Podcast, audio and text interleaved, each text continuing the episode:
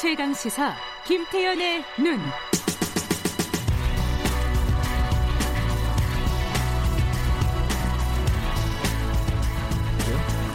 김태현의 눈입니다. 아, 김태현 변호사 스튜디오에 나와 계십니다. 새해 복 많이 받으세요? 아, 새해 복 많이 받으세요. 네. 복 좀 받아야죠. 지난해는 많이 못 받으셨나요? 저요? 예. 아, 근데 복이라는 게 뭐 이렇게 뭐 그런 거예요. 그러니까 아주 특별히 좋은 일이 있는 건 아닌데 요새 같은 세상에 나쁜 일만 없어도 복 받은 거라고 저는 생각하고 살아요. 그렇지 않습니까? 뭐 아. 아주 잘 되는 거 없어도 아 망했다가 아니면 음. 그러면 뭐 그냥 무탈하게 지나가면 복 받은 거죠.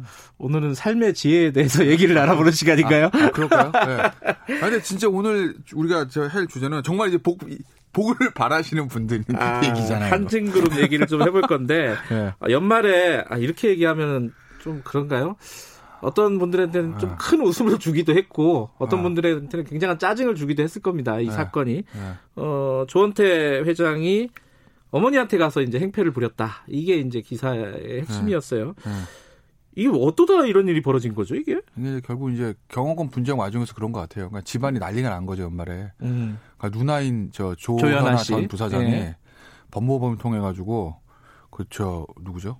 조원태 회장이 뭐 독단 경영을 아버지의 뭐 유운을 뭐 어쩌고 저쩌고 막 했잖아요. 인사를 마음대로 했다 이거 아니에요? 네, 마음대로? 했다. 왜너 네. 혼자 다 해? 같이 네. 하자. 뭐 이런 거죠. 쉽게 얘기하면. 네. 그래서 이제 크리스마스 이브에 아들인 조은태 회장의 어머니 집에 찾아갔다가 뭐 난리가 난 거예요. 그뭐 음. 유리창도 깨지고 뭐 네. 뭘 휘둘러가지고 뭐 부직갱이. 부식갱이 휘둘려가 부식갱이가 집에 있나 봐요.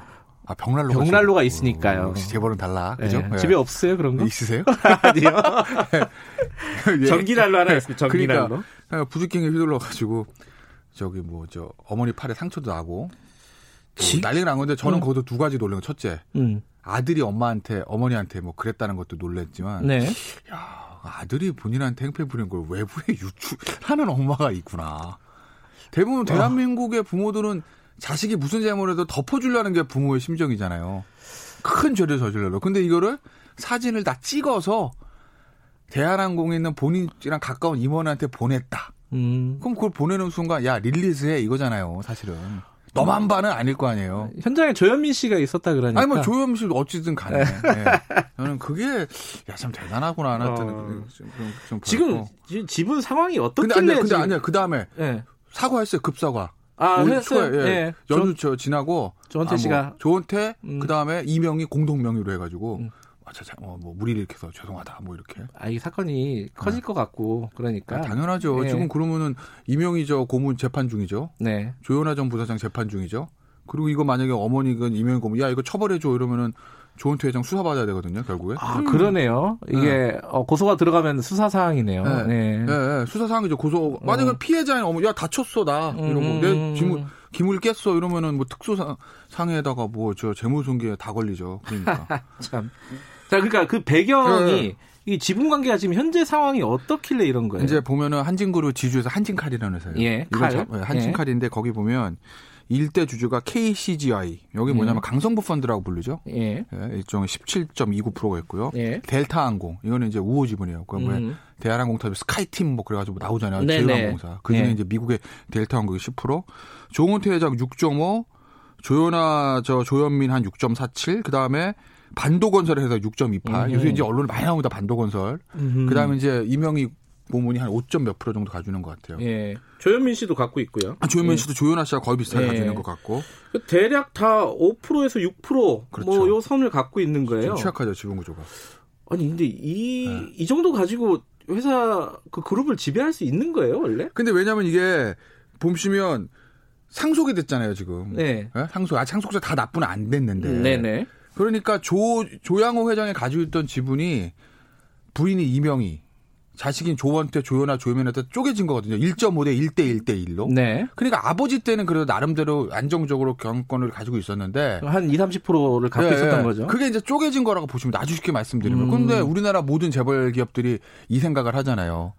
자, 이제 회장은 많이 가지고 있으나 네. 이제 쪼개지면 이 경영권이 자식들끼리 만 사이가 안 좋으면 음. 경영권 방어가 좀 어려울 수 있다. 근데 재벌마저 좀 다른데 LG그룹 같은 경우에는 그 집안이 참 대단한 집안이에요. 국왕모 회장한테 다 몰아줬다는 거 아니겠습니까? 삼촌들이. 아. 예? 네가 안정적으로. 거기는 장자 우선의 원칙이 음. 확립된 집안이니까 국왕모 회장도 사실은 구본모 회장의 친아들은 아닌데 이제 입적을 한 거잖아요. 이제 네. 큰아버지한테 그렇게 해서 국방부 회장이 이제 국방부 회장 돌아가시고 지분을 다 받은 거예요.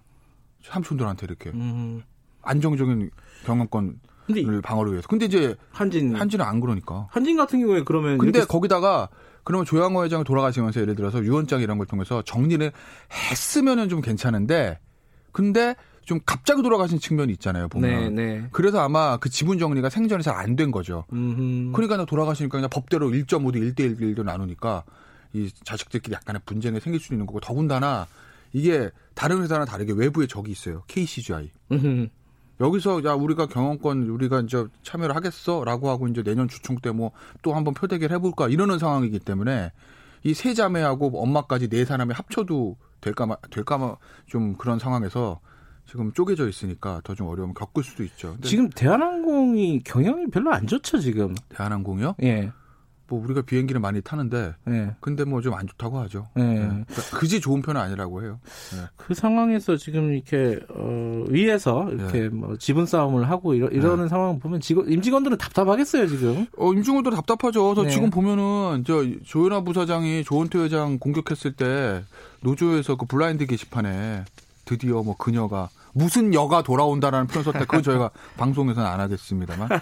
그래도 이게 지금 저 그 오너 가족끼리 일가에서 벌이는 이거에 대해서 좀 안 좋은 심정이 있는 거죠. 음. 왜냐하면 지금 대한항공 잘 생각해보면 저희가 항공업계 전문가는 아니지만 아시아나항공이 지금 사실 안 좋았잖아요. 예, 지금 넘어갔죠. 지금 넘어가고 막 하는 예. 와중이거든요. 그러니까 지금 어떻게 보면 대한항공이 그 저 국내 시장점을 더 늘릴 수 있는 기회긴 한데, 근데 지금 이제 내부 이런 문제로 발목이 잡히면.